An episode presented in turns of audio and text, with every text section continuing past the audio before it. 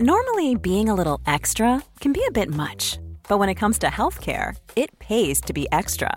And United Healthcare makes it easy with Health Protector Guard fixed indemnity insurance plans. Underwritten by Golden Rule Insurance Company, they supplement your primary plan, helping you manage out of pocket costs without the usual requirements and restrictions like deductibles and enrollment periods. So when it comes to covering your medical bills, you can feel good about being a little extra. Visit uh1.com to find the Health Protector Guard plan for you. Hello, this is Simon Brew. I'm the editor of Film Stories magazine, and a very warm welcome to the end of the year episode of the Film Stories podcast. Sorry about that. Uh, I literally had to fly in from outer space. Come with me. And I show you how deep the rabbit hole goes. In movies, movies that had stories. That the story just sucks them in. This is just the beginning.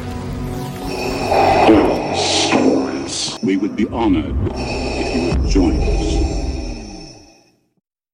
Hello, and a very warm welcome to Film Stories with Simon Brew. I am Simon Brew. As always, there's absolutely everything you need to know about me.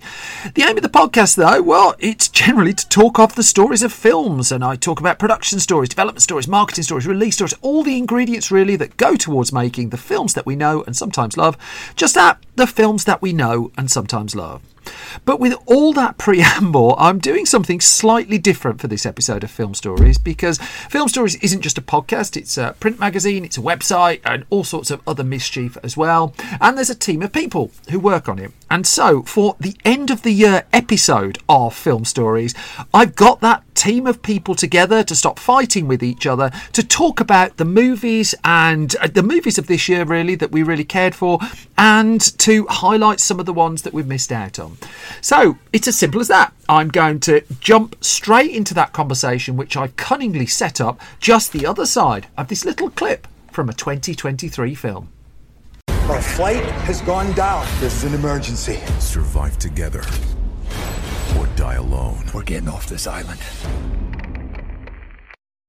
hello and a, a very warm and slightly unfortunate welcome to the end of year film stories podcast now there is someone who works uh, in and around the world of film stories called emma who decided it would be a great idea that instead of just having me go on the final episode of the year on the podcast, I invite all the other people who've worked on film stories. So, first of all, I've got Maria. Maria is our film and TV editor. Say hello, Maria.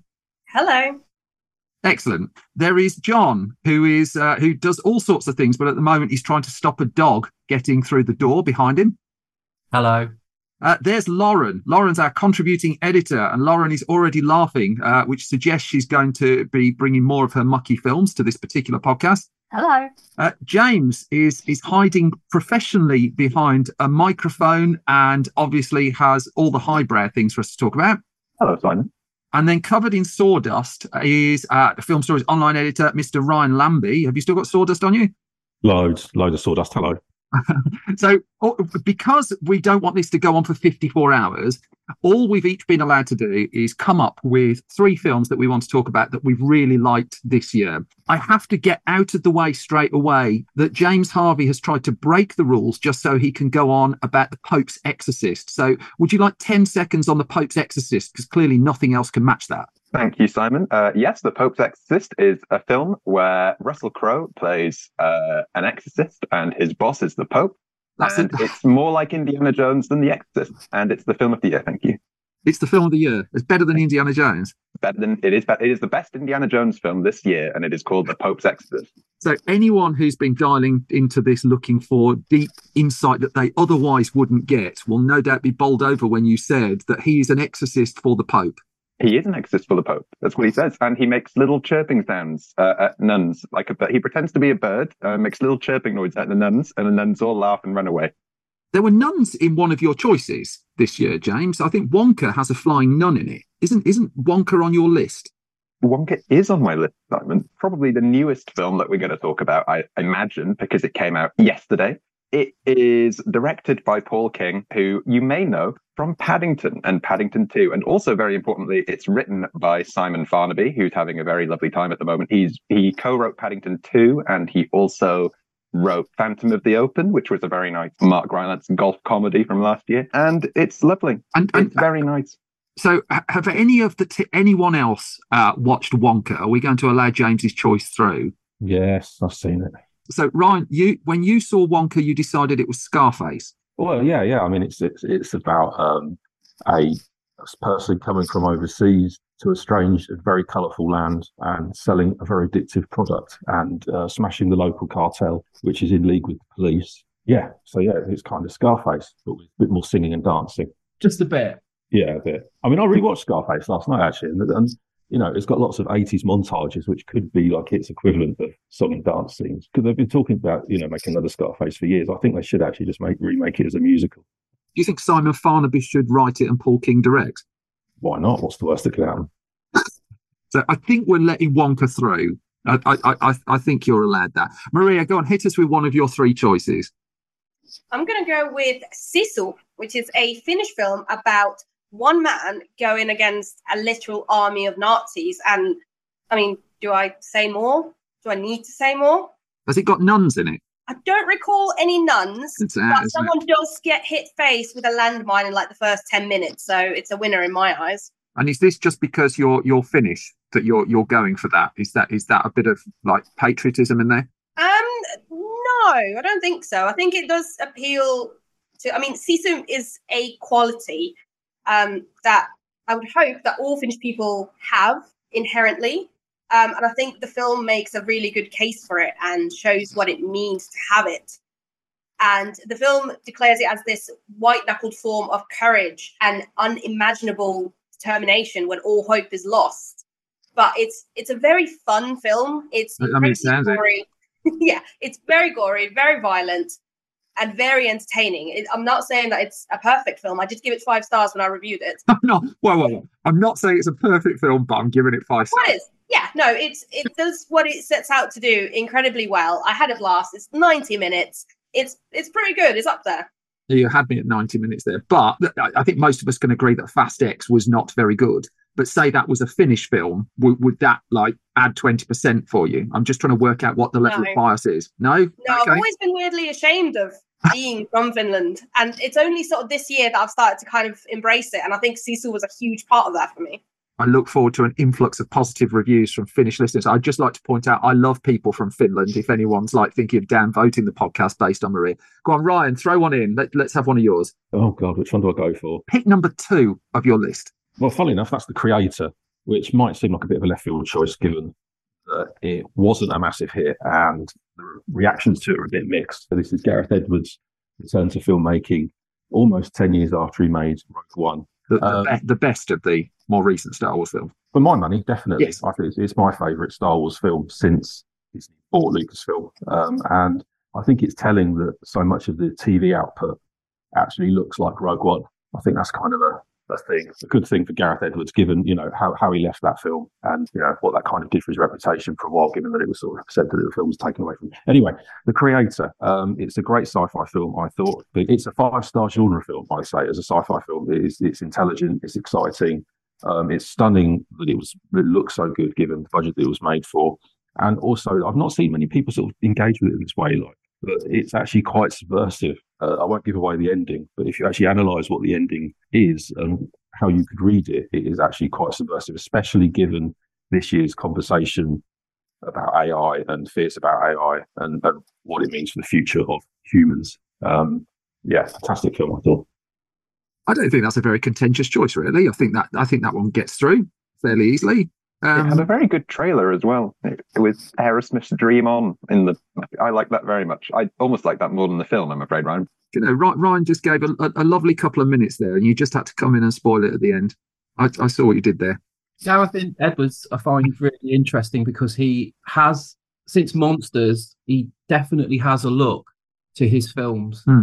Has been widely adopted and now turns up in virtually everything. The, I mean, I know he established the Godzilla look, which was then ruined quite a lot by the two follow-up movies. But the Apple TV series has gone back in and lent quite heavily That Monarch. yeah on Yeah. his on his style and the idea of lived in worlds that that look post-apocalyptic i think he went a long way to establishing like the ideal look for that Um, yeah, that's what I love about the creator. Actually, is, is, is some of the ideas that he comes up with in this that are just brilliant. Like there's a there's a robot that is kind of a bomb and a robot. It's like a massive barrel on legs, and it just runs into the middle of a battlefield and then explodes. It's just so bizarre and it shouldn't work, but it does. I think Um, he's, he's just great at that sort of thing. building monsters with the signs and the general sort of the very lived in aesthetic of it. I think has become universally adopted now, and he should get cre- more credit for that than he does. Well, there's no one whose film views I tend to agree with more, apart from pretty much everyone else on planet planet Earth, than Lauren Miles. So come on then, Lauren. Let's have the first of your no doubt incredibly contentious three choices. Well, all of my picks are actually films from first time feature writer directors. Don't try and justify it. Here we go. I'll start with a I'll start with the recent one, which is Femme. Which Oh, is that was great. How disappointing. Choon Ping and Sam H. Freeman. It is great. Yeah. It is actually great. Yes, I, You're I, agreeing with me. I, I, yes, I just need to take another tablet.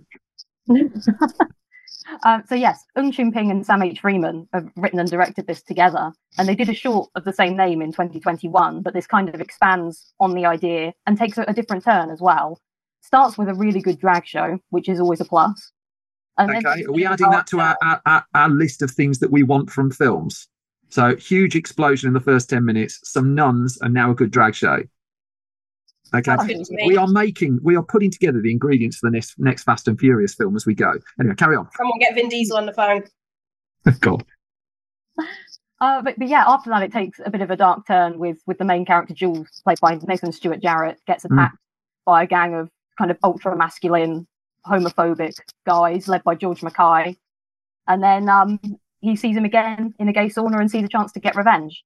And the thing I like about the story and where it goes is is it could so easily be clear cut victim villain, but it doesn't go down that road at all. In in that both characters kind of have sympathetic elements and they also have you know bad aspects to their characters even jules the main character goes down a bit of a dark road in trying to get his revenge so yeah it's just a really good twisted kind of neo-noir thriller and yeah just an excellent first time feature well, you loved the short film as well, didn't you? You were a huge fan of that. I remember.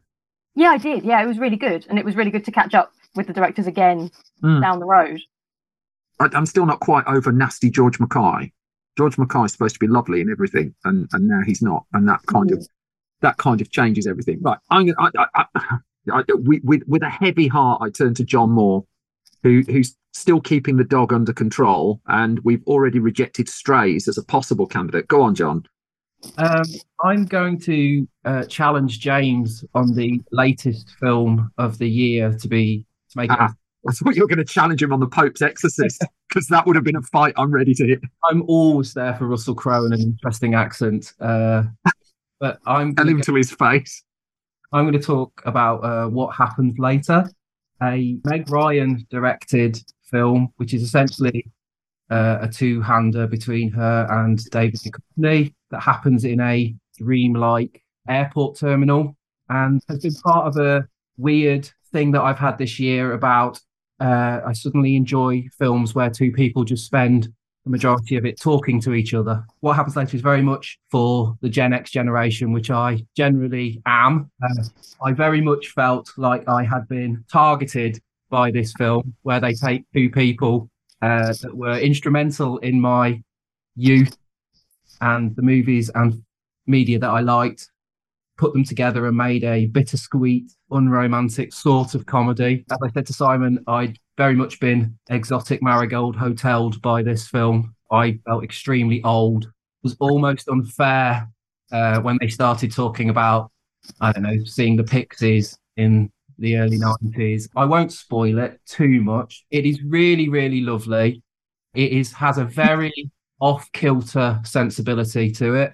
You're never quite sure whether what's happening is real, imagined, dreamt, or just a sort of fever dream of a of a movie. I really, really loved it. I probably shouldn't have. I've watched this film too, actually, and uh, for the most part, I agree. There is a mystery over who is the airport tannoy man who has an anonymous credit, and so there's still some mystery. I kind of thought it was 1917 in an airport that you were just just following them round while they they're, they're bickering for a long time, just without gunfire and the war going on in the background. I think the most telling thing you can say about it is that the final title card says for Nora. And I think Meg Ryan very much wanted to make that kind of film, a Nora Ephron film. Yeah. And and she's gone out and she's done a very, very good job of it in a film in a year where it's been pretty good for Nora Ephron movies that aren't Nora Ephron movies. I'm gonna I'm gonna interject with a companion piece for them. Then I'm gonna throw in one of my choices, which is and it's one of my absolute favourite films of the year. It's Rye Lane, which came out right at the start of the year, and this is directed by Raine Allen-Miller. Also, another feature directorial debut, a British feature directorial debut, and another brilliant one. And this has that Richard Linklater thing as well, that we're following the characters of Dom and Yaz as they're basically walking around London. It starts in a gender neutral toilet, which I thought that's a nice thing to annoy all the people you probably want to annoy. And, and as a starting point, you can almost imagine the glee in putting in putting that script together. There are a couple of things I really, really, really love about it, but none more so. You talk about being targeted, John. Um, at my age, a film that comes in at 90 minutes or less is like bloody Christmas. And Rye Lane, the credits started before we got to 80 minutes. Now, I'm old enough to remember going to watch Look Who's Talking 2 in the 1990s, which is a, one of the worst sequels I'd ever sat through. And Look Who's Talking 2 ran for 81 minutes, including repeating the entire opening credit sequence from Look Who's Talking 1, which went on for about five minutes. So you've got about 75 minutes of new material. Uh, new inverted commas. I remember feeling cheated by that and thinking, what kind of person would want to film that short? The answer to that now is me. Um, Rye Lane is, I, again, I don't want to tell you much about it. I just thought it was an absolute joy. And if you kind of mixed up Nora Ephron with Richard Linklater, I think you've sort of got a little bit of the tempo of the film. So that that's that's one of mine, and I think they're they're an interesting double bill. Has anybody got past lives on their list? Past Lives, anyone? Do we not put that? Which is a brilliant film, but clearly not. So you're not allowed to talk about it. it yet. Does it have Does it have uh, nuns in it? It does not have nuns That's in it. why it's not on the list. It was actually my favorite film of the year, and I assumed someone else would talk about it. So it's not on my Unbelievable. list. So, So what is on your list, James? So next on my list, I've got Bottoms, um, course which you have. is, of course, I do. Uh, which is directed by Emma Seligman uh, and co-written by uh, Emma with Rachel Sennott. Um, they worked together on Shiva Baby, which was uh, a very stressful-looking film that I've not seen um, from two years ago. Uh, it stars Rachel Sennott and uh, Ayo Edebiri as a couple of high schoolers who set up a girls only fight club in order to wrestle with cheerleaders, essentially. One of my favorite films of the last five years, I think, is Olivia Wilde's Booksmart. And this is a very similar setup, but you almost couldn't have two more different films. It's joyfully spiky. It's quite provocative in the way that it, that it really leans into the fight club element. You've got lots of close up bits of, uh, of people just punching each other incredibly hard in the face um, and walking around school feeling so overpowerful and empowered with big smiles, happy music playing in the background while they've got slits up their nose and broken limbs and that sort of thing.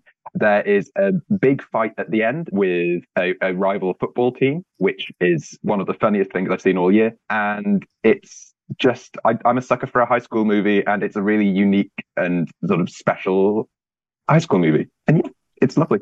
Who else has seen Bottoms? I have seen Bottoms. Did you like Bottoms as well? I thought it was okay. I feel like there was a lot more potential to do something a bit more outrageous. It's a it's a film that thinks it's more scandalous than what it is, but I do applaud the effort. Well, I'm going side by side with James here. I like Bottoms as well. Of course, you like Bottoms, Simon. Are we are we adding bottoms to our uh, growing fast and furious script? Why is it called Bottoms? As somebody that hasn't seen it, is it is, is there many There we go. bottoms in it? That's the elephant in the room question, isn't it? Go for it, Ryan. I, I think explaining this, Ryan, would um, make us put an explicit warning on on the podcast. if you Um, do that, I, I found this out this year. If you do that, there are certain countries this podcast won't allow won't be allowed to be released in. Ryan, how badly do you want to know about bottoms? Well, we can edit this out, can't we? Can't you just bleep it? No, no, no. Well, if you're going down, you're going down. Blimey. Well, that's it. I think you've already got us banned from at least six countries just saying that. Finland, we should be all right though with Maria. And, and you finished listenership. Ma- Maria, have you got something other than bottoms you can tell us about? Well, I think this is a good time for me to bang on about what a great year 2023 has been for women. I mean, you already mentioned, It's really your Lane. link to that going from bottoms. yeah, obviously. Men have Obviously, why not? bottoms as well. bottoms, obviously, Emma Seligman. Um, we mentioned Past Lives. Barbie is currently the highest grossing film of the year, and the only, you know, Greta Gerwig is the only woman to have made a billion dollar film, which is incredible. But what I'd like to talk about is women talking. Okay. women talking? The Oscar winning women talking. Exactly, and for good reason. I feel like it kind of got brushed under the carpet when it came out in February in the UK, but it's a work of tremendous empathy. And I remember watching it last year and being completely floored by it and how compelling a film that is literally just a group of women talking to each other about whether or not to leave or to stay in a community where the men consistently and constantly abuse them and rape them. And I remember being, you never see these attacks, which I think is a very, very smart choice on Sarah Polley's um, direction. But it's it's an incredible, incredible film. And I, even though it did win the Oscar for Best Adapted Screenplay, I don't think people talk about it enough. So I really want to highlight that and encourage people to go and watch it. there is a little bit of a trend for this that you get very acclaimed films at awards time that just don't get any kind of tail to them now. Because I, I looked at, I, I don't know if you remember Till from last year as well. I thought Till was extraordinary. There's not been a DVD release of it in the UK. And I, I just went looking for it. It's just like th- th- there's just an absence of, and, and I agree with you. I think women talking has virtually disappeared from conversation. But you have resurrected it single handedly, Maria. Its fortunes have turned, apart from the Oscar. Ryan, you like Hello. people talking, don't you, Ryan? Yeah, yeah. Speaking of which, um, the um, yeah. So my second film is um, Killers of the Flower Moon, which is um, I think most people know what this is. This is Martin Scorsese's latest film. Leonardo DiCaprio, Robert De Niro, Lily Gladstone, who's amazing. Um, it, it, it's a fantastic film. I won't go over the plot because it's absolutely massive and there's Wikipedia. But it's a film about evil and greed. I think one of the things that's important to highlight about Scorsese's films is they're deeply moral. People kind of get in a panic about his films sometimes about, you know, dwelling on violence or things or, you know, that sort of thing. But I think that his films always have a moral core to them. And this one especially. I think it's, considering he's a director in his 80s, I think it's amazing how angry and urgent his filmmaking still is and how experimental it is as well. I mean, this, this, this film at the beginning has an awful lot of backstory and context to to impart, and it does so so casually with kind of little pieces of newsreel footage, you know, shot in academy and all this kind of thing. And it, it- it's it's ingeniously done, and it's just yeah, it's just a brilliant film. I know I know some people have said, you know, well, it's it's it's too long. It's three hours twenty six minutes, which is only a little bit longer than Avengers Endgame and shorter than the Snyder Cut of Justice League.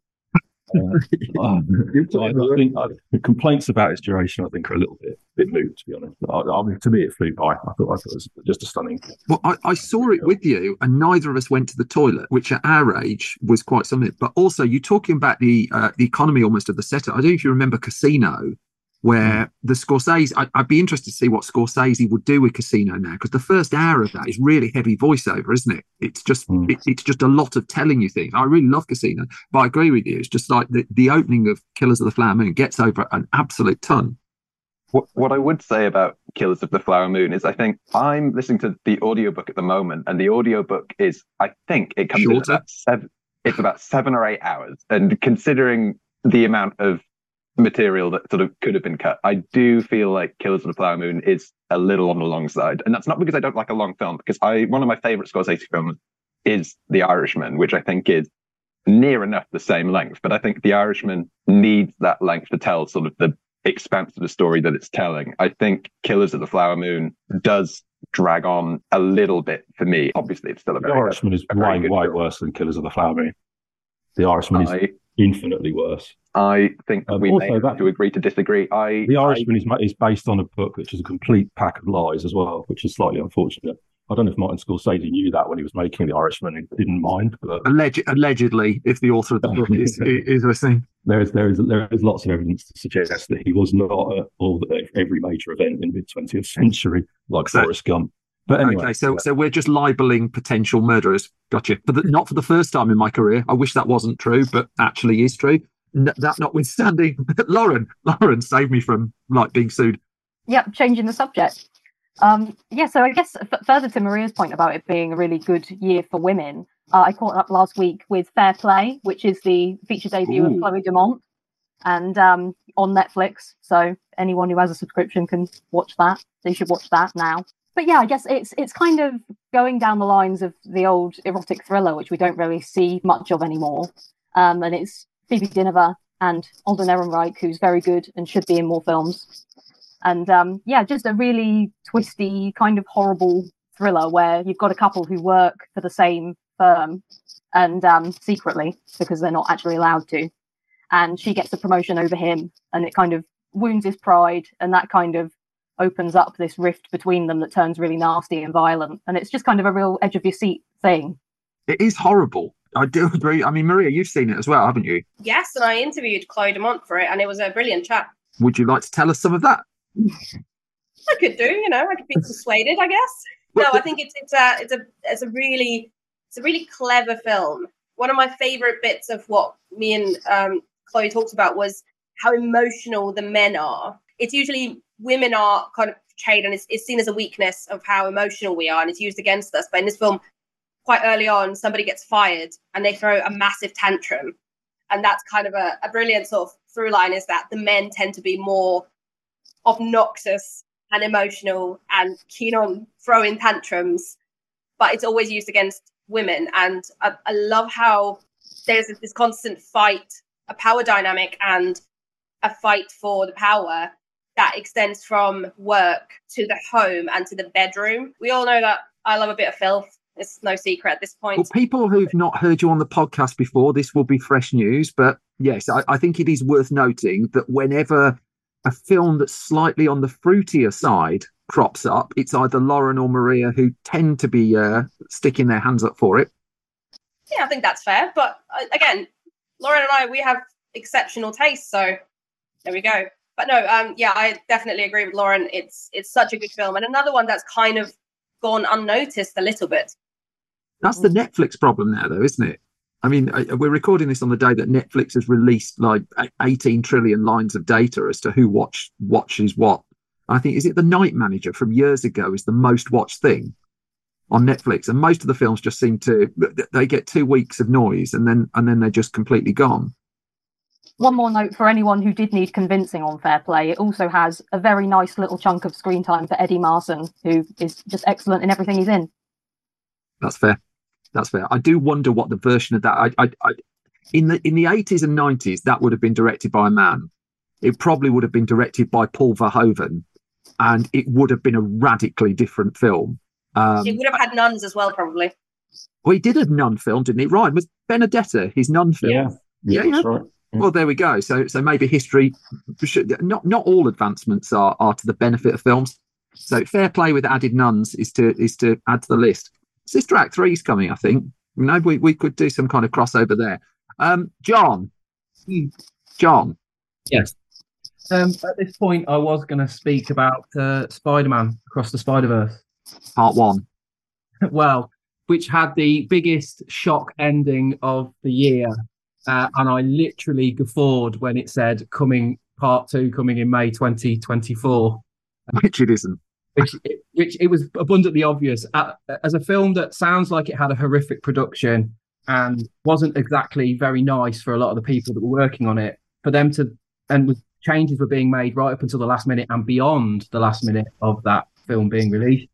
Uh, that they put that up on the screen is frankly hilarious and frightening. But I'm not going to talk about Across the Spider Verse because if nobody else is going to talk about it, I'm about past live because it's absolutely no. You've done just just on uh, beyond the uh, on, on across the Spider Verse. You said beyond the last minute that changes were being made. Was this like kind of cats level of stuff where they're issuing the upgrade patch to the cinemas? Currently, the the digital releases have changes and things that were not not in the film.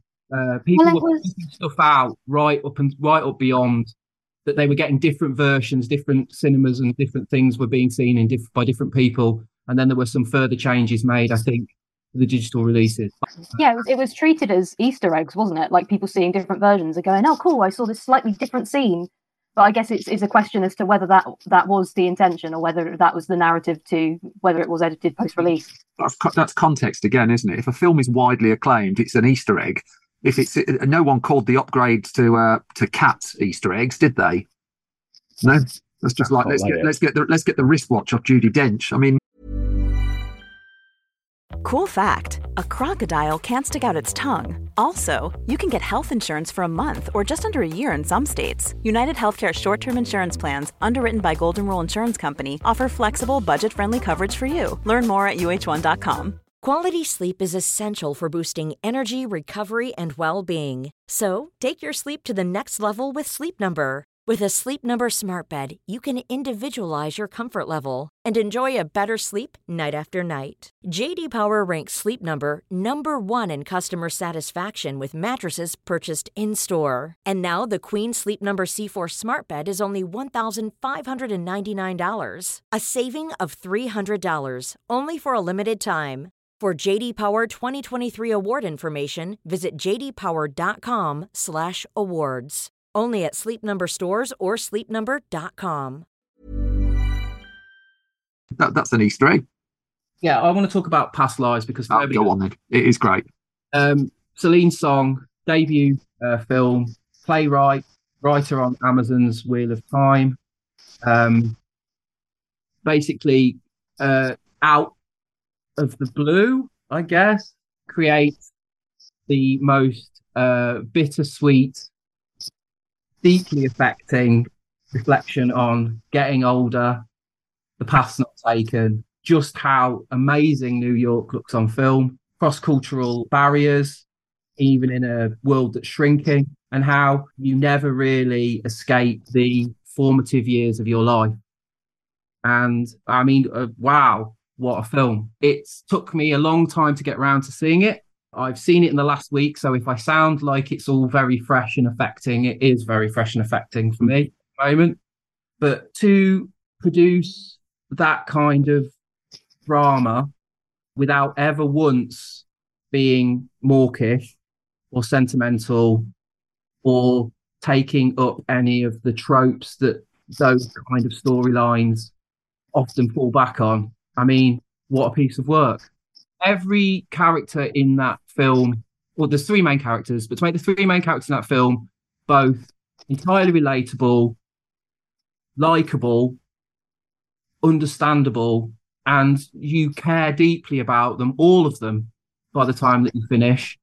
Yeah, I mean, just what, just, uh, I wouldn't say, I, I haven't seen it enough to know if it's a perfect script, but but that's quite an achievement, I think, uh, and it should be applauded. And and to do all of that and to still create something that is visually arresting and uses its environments as a character and as a special effect just just great just great filmmaking. It does the anatomy of a fall thing as well. Anatomy of a fall is a, is a masterpiece of a movie but it presents the film in multi multiple languages and in I, I found in anatomy of a fall i found it in past lives as well that really uh, got under my skin a bit more than I, I, I was expecting it to because a lot of the time we talk about exploring cultures on film, but we kind of ignore the language of it. But hearing actually like the, the, the authentic, authentic language for the separate parts of the movie, I just thought with, I, I, think Anatomy of a Fall actually does it superbly, absolutely superbly, really affects the film a lot. I think it affects it in past lives as well.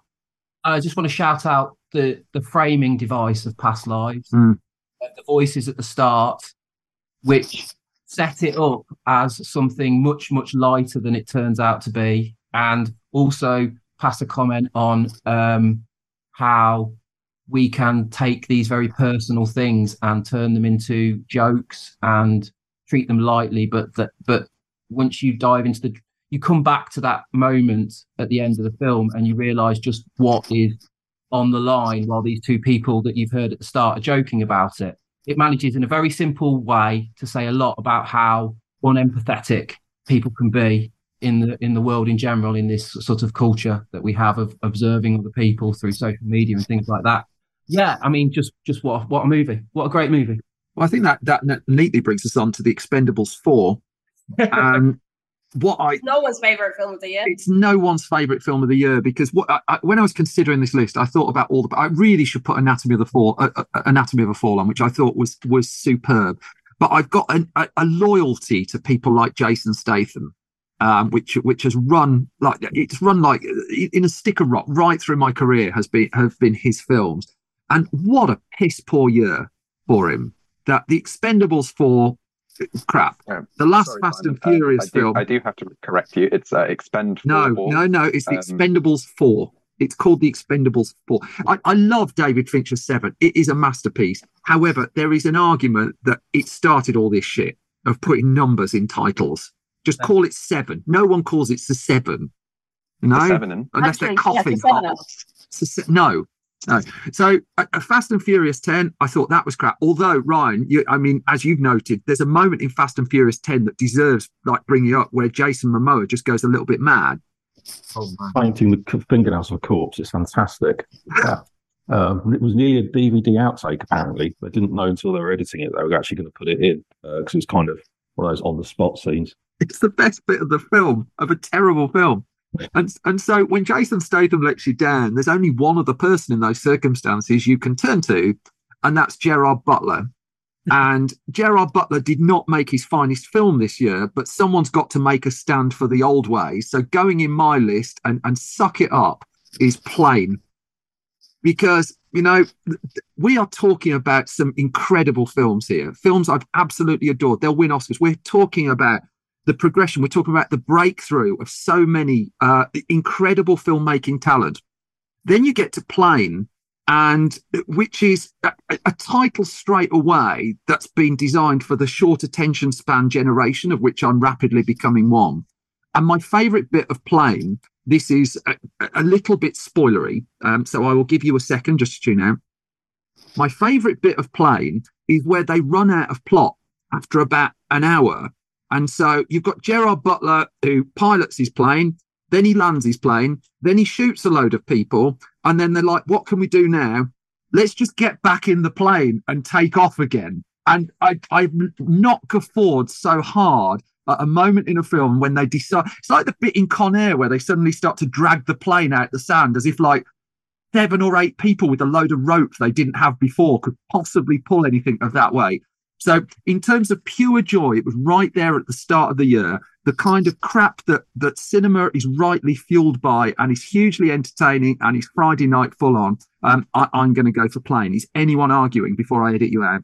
I actually think it's been quite a good year for uh, complete nonsense. I've got a, I've got a handy little list. Um, we've got uh, Meg uh, M for one of uh, again. I, I've completely bypassed deliberately Meg to the trench because I love Ben Wheatley and I love Jason Statham, and I sat through that film and I was nearly weeping. Well, we'll again we'll have to agree to disagree in that sign because when Jason Statham takes a harpoon out of his back and it makes the little shing noise, um, like he's pulling out a samurai sword, uh, I applauded. No, Um, the version of Meg 2 that should have been made should have had a 15 or an 18 certificate. And when the sword came out of his back, not only did it make a cute little noise, I wanted blood vessels going. I wanted a gusher. Well, I also like the sequence where he uses his deviated septum to uh, go at, uh, beneath the Mariana Trench without a diving suit. Um, I enjoyed that very much. But it, it was a very good year for nonsense. There was M3GAN, there was Evil Dead Rise. That was very good. I haven't talked about yet. Are not nonsense. They're- Well, it's mm, it's a lot of goo. It's Um, also called Megan. It's not no, called called M. M3. Freegan, Megan's Um, really good, though. It is. That's not is- nonsense. It, no, it's well, it's it's not. It knows it's nonsense, and it's very good nonsense. It's top tier fine wine nonsense. Um, What? It's fine wine nonsense, Simon. The Pope's Exorcist, you already mentioned. Uh, Thanksgiving, which is Eli Roth's new film. No one's seen that, but it's very nice. Have I said Cocaine Bear? I have to say Cocaine Bear again. That was very good. Very silly. Did you like Plane, Ryan? That's more up your street, isn't it? It had a man hitting another man with a hammer, so I did like it was a really big hammer as well, like Yeah. huge. Like you know the ones you get at fun fairs where it sort of rings a bell and it hits the top of the thing. It hits a man with one of those. It's brilliant. It's like Donkey Kong or something. Uh, yeah, no, I did like it, and it, I think it's the most incompetent airline in cinema as well, which I think needs to be highlighted. And you did. It's also it's interesting to um, contrast the, the the plane crash in this with um, Society of the Snow. Uh, I know they're two very different films, but I think Society of the Snow shows how terrifying a plane crash can be, and the one in Plane kind of just is a bit more. Just almost seems fun. Someone dies, Ryan. A woman died in that plane crash. Two people did. They hit the ceiling, didn't they? What was the, the FBI guy hit, uh, bounced off the ceiling, and then didn't they? And then yeah, it was one of the. There's like three air hosts on the on the whole plane, and one of them, I think, did she get hit by a shopping trolley or something? I can't remember. It's something really She- random. He breaks her neck on the back of a seat when she falls down. A bit Oh, that's right, because she unbuckles at the wrong time, doesn't she? Yeah. Yes. Sorry. Yeah. The finest, Sorry, the, the finest vehicle crash of the year, though, was Dead Reckoning Part One, wasn't it? When, when by the end of that, they're lugging chip fat and a grand piano at Tom Cruise. As, as- I, I- I mean, I, again, I'm not making that up. Uh, Maria, give us give us your final choice. Rescue this again. Is it as good as Plane, whatever it is? Um, I'm a bit worried that this is going to get you some downvotes because my final choice is Babylon. Oh, Babylon's great. I thought so too, but there is a lot of people who do not think that. A lot of people think it's a one star film. I think it's a five star film. It's beautiful and it has a lot of filth, especially in the first 30 minutes. So, already a winner in my eyes. But also, I love how it's simultaneously in love with Hollywood and this old Hollywood specifically, but also very disillusioned by it. And I think that's a very intoxicating mix for a film. And obviously, a great cast Margot Robbie, Brad Pitt, Diego Calva. It's perfect. Perfect. It's not perfect. Hmm. It, it's not Pretty perfect. It's got a frame from Avatar in it. That's That- why it's not perfect. Laura Lauren Miles smashes it out the park. As per Yeah. usual. Yeah. As Yeah. a fan of the period, I mean, I, the references of of all the stuff like the Roscoe Arbuckle thing and all that kind of stuff that comes very early in it is just, I love it. It's. And yet, and yet, in a statement of intent, not only do those references come early, they're preceded by an elephant shitting all over, uh, shitting all over people. Yeah. Again, that's why it's, you know, it might be my film of the year. But it also kind of came directly after we had a lot of films that were very much these love letters to cinema, like The Fabelmans and Empire of Light and Belfast to some extent. And they were very, you know, romantic about the big screen. And the ending of Babylon is very similar to that. But yeah, Hmm. there's an elephant shitting violently on people. So, you know, That would have been a very better. different cut of the Fabelmans, wouldn't it? arguably better. Oh, you really are going for it. The ending of the Fabelmans is amazing. I love the ending of that. But it would be improved by an elephant shitting, wouldn't it? What what film wouldn't? Exactly. That's my whole point. Okay. Uh, but- oh God, I say this with a heavy heart because he's just grinning at me. He's grinning at me. James, what one more on, on your list that doesn't involve the Pope? Ah, should change my answer then. Um, no, so uh, you said at the start that I was bringing the high, the highbrow, the highbrow um, element to this podcast, and uh, I wish I'd known that before I talked about the Willy Wonka prequel and the the Bottom film. But I'm I'm actually going to put an, our first documentary into the vault called Hello Bookstore. Yes. Um, it's a, a lovely documentary about uh, a man called Matthew Tannenbaum, who's an old hippie that lives in Lenox, Massachusetts. He bought a bookshop called The Bookstore in 1976 when he was 29 years old, 10 days before his 30th birthday. And I was reading another review of it just before we started recording, and the reviewer pointed out that it's the only documentary they've seen that ends with a reading list. And I think that really sums up sort of how lovely and warm and just gentle the documentary. It's directed by Adam Zach, and in, in a way, it's a sort of it's quite a familiar story of you know it's a lovely little independent business on the rocks. COVID happens, which doesn't do it any favors. It's running out of money. Will it be able to survive? Um, but most of the film is just spent listening to Matthew Tannenbaum, this lovely, lovely old man, telling stories about books and booksellers and he quite often he's reading passages from books. It's not always clear when you hear his voice start whether he's regaling someone of a story about his life or the story of one of the books they've picked up or if he's just reading a passage from a book. And he clearly just loves reading and he loves people. His bookshop has a little wine bar in it and he just sits and drinks with the regulars for hours and hours and hours. It's a lovely lovely film and there's so many moments where someone walks into the bookstore, they're, they're just browsing, looking for recommendations. He sort of looks them up and down, and then with a nice little twinkle in his eye, he says, I know just the book for you. And that is, it warmed my heart. And it's very similar to, in sort of a tonal way, to another documentary from last year, which I, I know you liked, Simon. A bunch of amateurs, which is about a Bradford Cinema Club. But no, it, it, it's a, a lovely, lovely, heartwarming documentary. And I don't think enough people saw it. It appeared in, I think, June this year. Um, went to a couple of cinemas and then um, sort of disappeared into on demand. I, if you can track it down, just watch it and be overjoyed.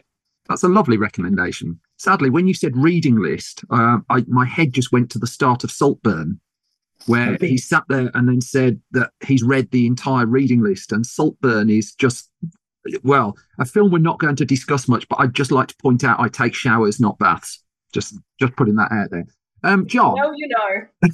Right. Uh, my final choice is I cannot justify this choice. There is I love it already. no, there's no scale on which I can justify this as the best film of the year. But in terms of something that I 100% enjoyed, I want to talk about Shin Kamen Rider, uh, which was a Japanese film uh, created by Hideki Anno, who is most famous for creating Evangelion, the impenetrable series of anime, which finished finally after 20 odd years, a couple of years ago, with the third Evangelion film, which I finally got to see this year as well. So I want to talk about his weirdness a little bit. Uh, Shin Kamen Rider is the third of his kind of Shin series, new new Godzilla, Shin Godzilla, Shin Ultraman, which he wrote but didn't direct because he stopped being involved with that film in order that he could move on to uh, Shin Kamen Rider, which is which is based on a uh, tokusatsu series from Japan, which is kind of like a, a kids action series. Think of like the A Team or whatever. It's kind of like that kind of status in Japanese culture from the 70s. And basically uses these things like Godzilla and Ultraman, Kamen Rider as a vessel to talk about the things that Hideki Anno likes to talk about, which is what is the nature of being, what is the soul, how do we um, how do we find happiness, the rise of fascism, just these overarching themes that he manages to work into everything that he does, couched in silly anime nonsense, which I love. Live action film with egregious use of computer graphics and some great, not great special effects. It knows exactly what it is. It does very, very weird things with the camera. It has its own unmistakable personality about it, which Shin Godzilla did. Shin Ultraman, which comes in the middle of the three, obviously has the same themes underpinning it, but is nowhere near as interesting to watch as either of those films. And which says a lot for the slightly unhinged brilliance of Anno, and I'm 100% here for it.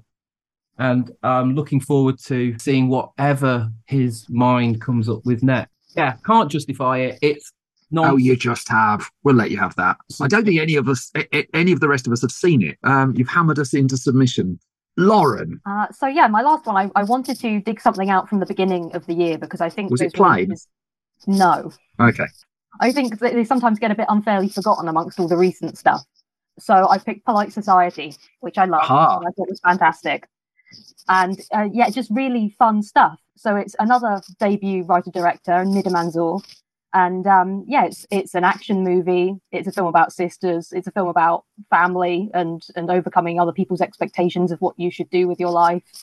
And so yeah, it's Priya Kansara stars in it as Ria. She's an aspiring stunt woman. That's where the action comes in. Ritu Arya is her older sister Lena, who's kind of like a dropout failing artist type. And yeah, one of the things I really loved initially is you, it gets that sisterly bond right, and I've, I've got personal experience where that's concerned, where where you love them infinitely, but you also want to throttle them at the same time. And it's a film that gets that. I, I've seen some of the action in Polite Society, and I, I agree the action is amazing. Are you just saying you you want to kick the living shit out of your sister? No, Okay. Yeah, yeah, it's probably worth putting that on record. Already, this podcast is attracting more legal attention than, than I'd like. So She was very specific, Simon. She said she was. throttle. Uh, fair point. So, in terms of action, I mean, Maria, you've you've suggested Sisu, and then we've got Polite Society as well. Is that as good as the action cinema got this year? I think it's up there. I also tremendously enjoyed Polite Society, and like Lauren said, it really gets that sisterly bond quite correct.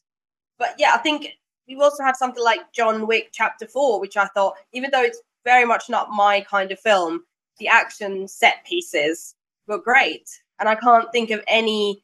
Well, no, actually, I can think of a terrible, terrible action film, which we've already mentioned, which is Fast Ten. But overall, I think action cinema in 2023 has been rather good. Mm. I think it's been a year for silly violence, hasn't it? Yeah, There's been there have been films that maybe take themselves a bit too seriously. Like I personally, I did think that Chapter Four of John Wick it did drag on a bit, and it was a bit self-serious. And Polite Society is more like this wall is clearly made of paper. Let's chuck someone through it, and that that's just fabulous. Mm, Also, I think Guardians of the Galaxy Volume 3, which was a beautiful end to James Gunn's trilogy and the best Marvel film we've had in probably since Endgame, because they've really struggled with their films. But it has one particularly good action set piece, which is just in a hallway. And again, something that's a little bit silly, but also just kicks ass, which is all we could ever ask for in an any action set piece. I will throw in on the action side, um, out of Birmingham patriotism as much as anything else, Mission Impossible Dead Reckoning Part One, because I thought that really put in a shift. And I, I rewatched that last weekend. And w- one of the key reasons I love it is there aren't that many films shot in Birmingham where I where I live. Steven Spielberg came here once to make Ready Player One when he was looking for a future dystopia shithole to film in, and it's a, it's a genuine true story. He came to Birmingham. He wanted a pile of crap that hadn't been seen on screen before, and so he picked a particular area of the city. With Dead Reckoning Part One, we were all really excited. Tom Cruise was coming to town. Um, it turned out they redressed Birmingham New Street Station as Abu Dhabi Airport, and um, we nicked Tom Cruise's car as well while he was in. So you know, As you do. I, I, it wasn't me, Governor. alleyways and corridors. The, the Venice scenes of Uh, It's incredible, Dead Reckoning. They put in a shift, right? It's Venice scenes of Dead Reckoning, fantastic. Um, oh, Pom Klementieff again. yeah, Uh, absolutely, yeah. great. Shout out to Ritu Arya as well. Managed to get into Polite Society and Barbie movie this year. I mean, she is absolutely killing it. I mean, who wasn't in Barbie or I, Oppenheimer? I wasn't. Gerard Butler wasn't. I looked. And you're a bit salty about both, clearly. Ryan, Ryan, Hello. you, you tell us your third choice.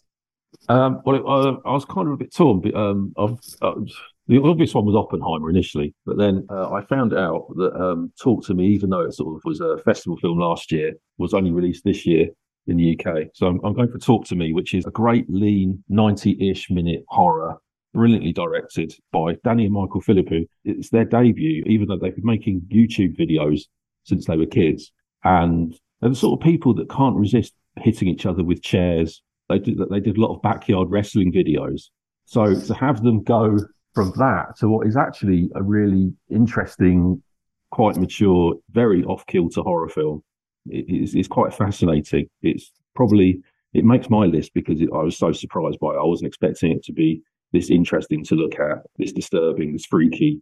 A brilliant lead performance from Sophie Wilde. Um, I think she's going to be a big star off the back of this. Uh, It's it's atmospheric. It's uh, it's actually has teenage teenagers that talk and feel like teenagers, characters that you care about, which you don't always get in horror films. Yeah, like I say, it's it, it's one of my surprises of the year.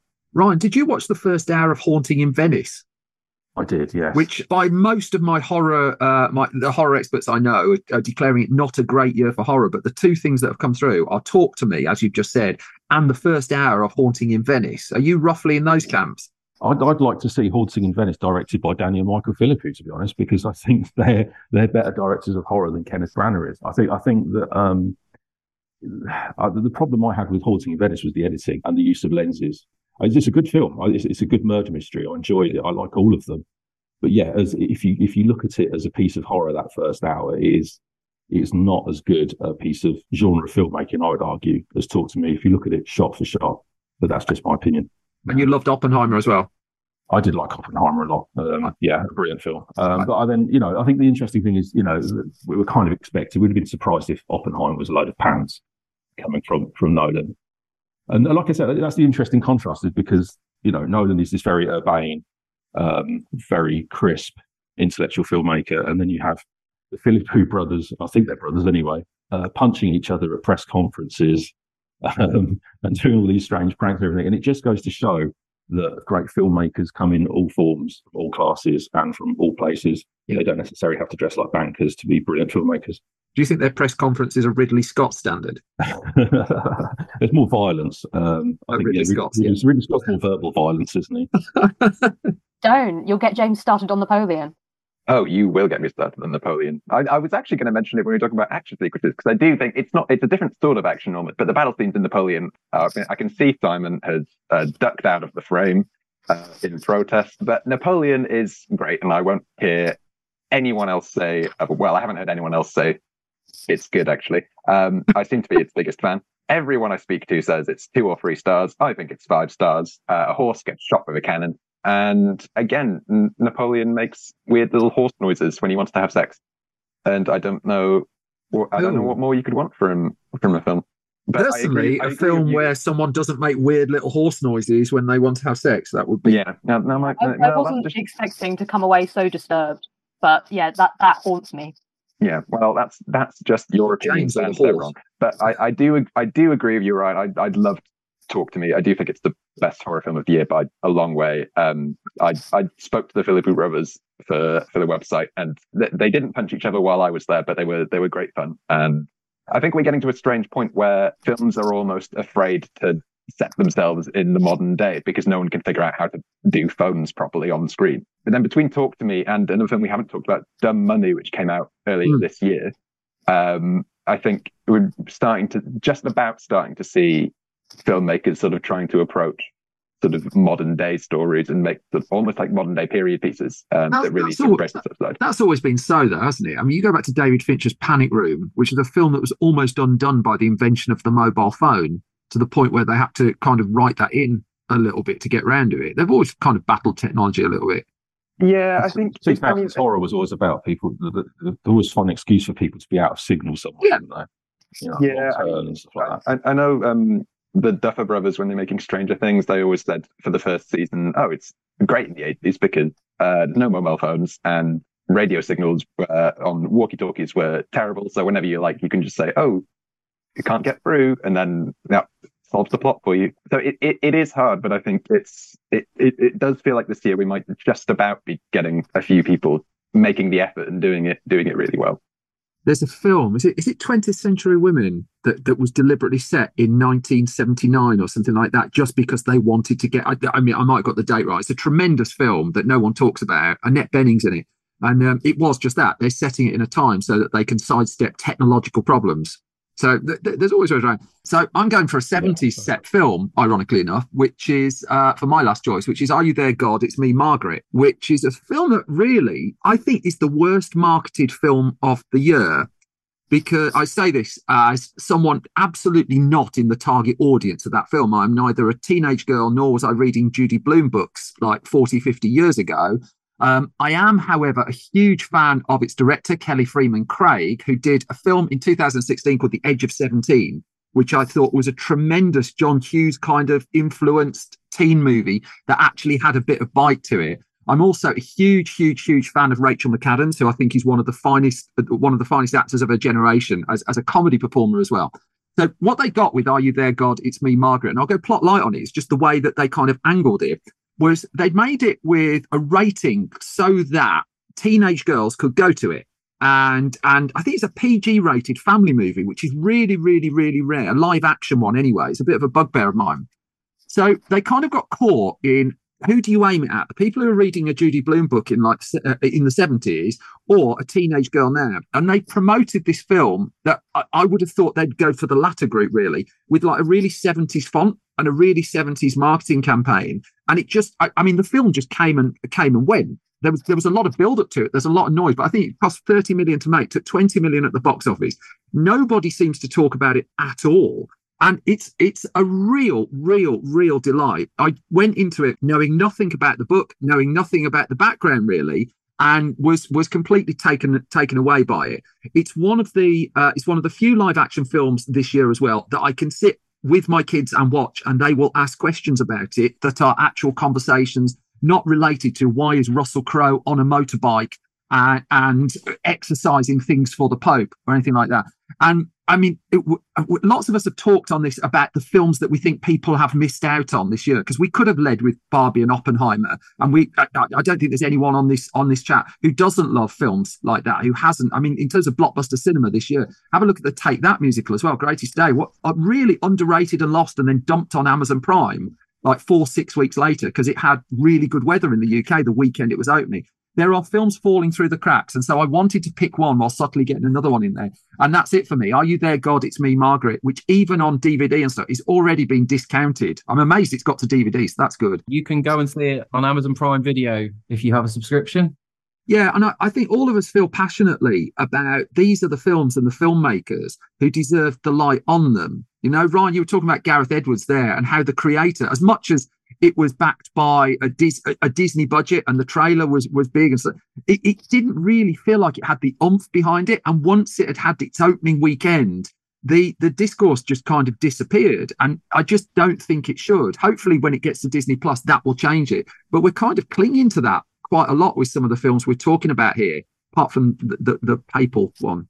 Um, is there before we round this off and say nice things to the people who've suffered us this far? Are there any other films anyone wants to name check that haven't been name checked that we should? Otherwise, we're going to get shot.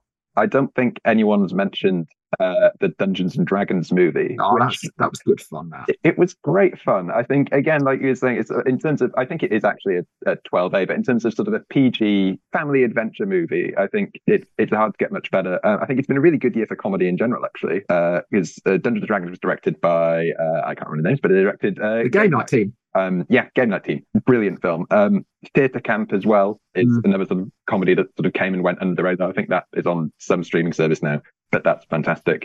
It's um, Disney Plus. And, and because no one else will mention it because uh, everyone hates Wes Anderson for some reason, uh, I loved Asteroid City. I thought Asteroid City was uh, just my cup of tea. It's very Wes Anderson-y. There's a little alien um, who I would like to be my friend very much. Um, and does the alien make strange noises when people have sex?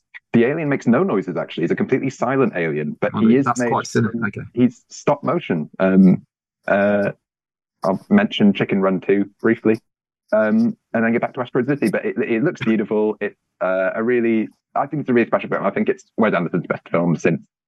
Ooh, I'm going to say Moonrise Kingdom. I, I, I absolutely loved it. Speaking of aliens, I would just like to drop in Brian Duffield's "No One Will Save You." That's yeah. another one. It got dropped on Disney Plus. Wasn't even on the front page.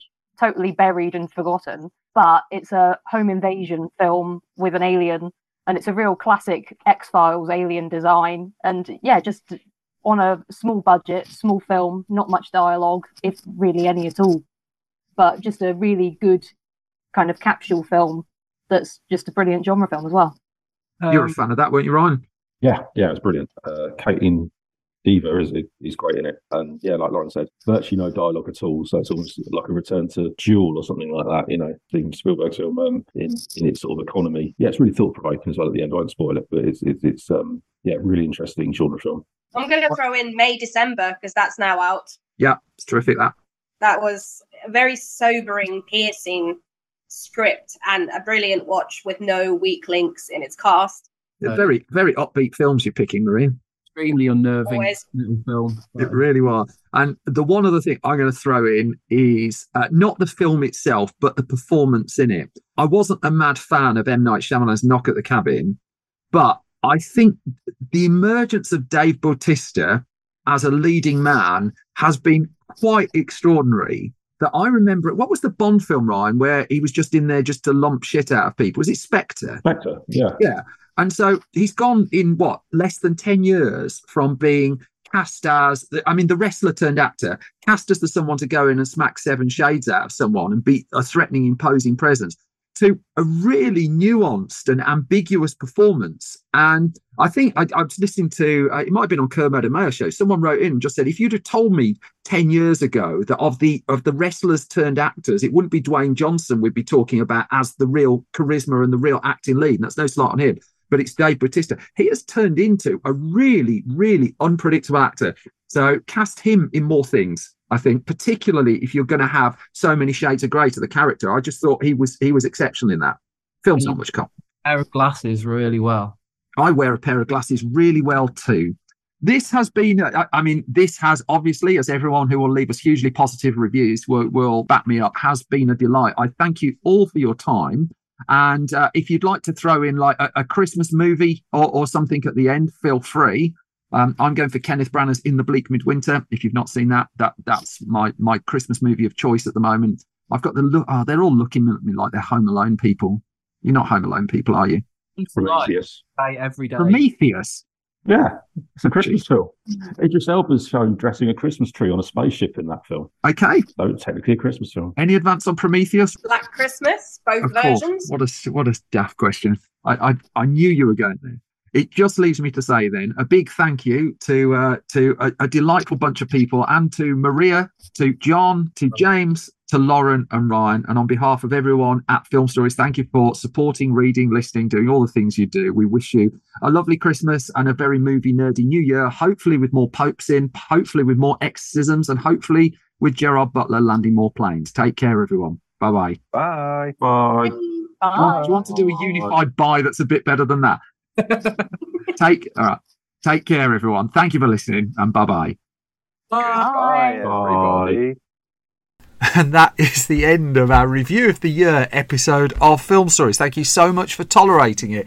It's not the last episode of Film Stories of the year. We have audio coming your way from our very special Kenneth Branagh event, so that's going to be happening. Hopefully, get that just before Christmas. But for now, I'm going to leave you in peace. We've got more films to watch and more stuff to prepare. So, uh, if I've not bored you completely, if we've not bored you completely, you can find more from Film Stories on Twitter, if it's called that at the minute. Uh, that's at Film Stories. We're at facebook.com slash film stories online, youtube.com slash film stories. Our website is filmstories.co.uk. That is updated regularly every weekday with movie news, reviews, features, games, TV, abundance of things that we're putting on there at the moment. You can subscribe to our magazine. You can buy copies of our print magazine if you go to store.filmstories.co.uk as well. As always, if you like this podcast, please feel free to leave a review, ideally a hugely positive review, and subscribe at your podcast home of choice. That stuff really helps too. You get the podcast early and ad free if you go to patreon.com slash Simon Brew. You find out the gossip of what we're up to behind the scenes. But that is it now. That really is it. I am winding this episode up. I'm going to get an enormous cup of coffee, which I intend to enjoy, and I'm going to bathe in some more Gerard Butler films. Thank you so much for listening. Thank you for your time. I'll be back soon with another bunch of film stories. Bye bye.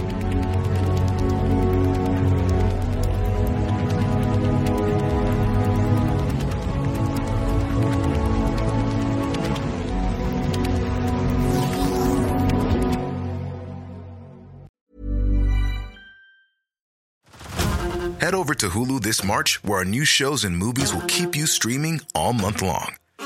Catch the award winning movie Poor Things, starring Emma Stone, Mark Ruffalo, and Willem Dafoe.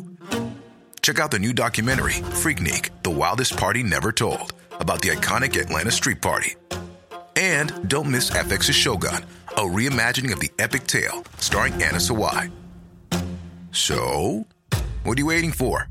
Go stream something new on Hulu.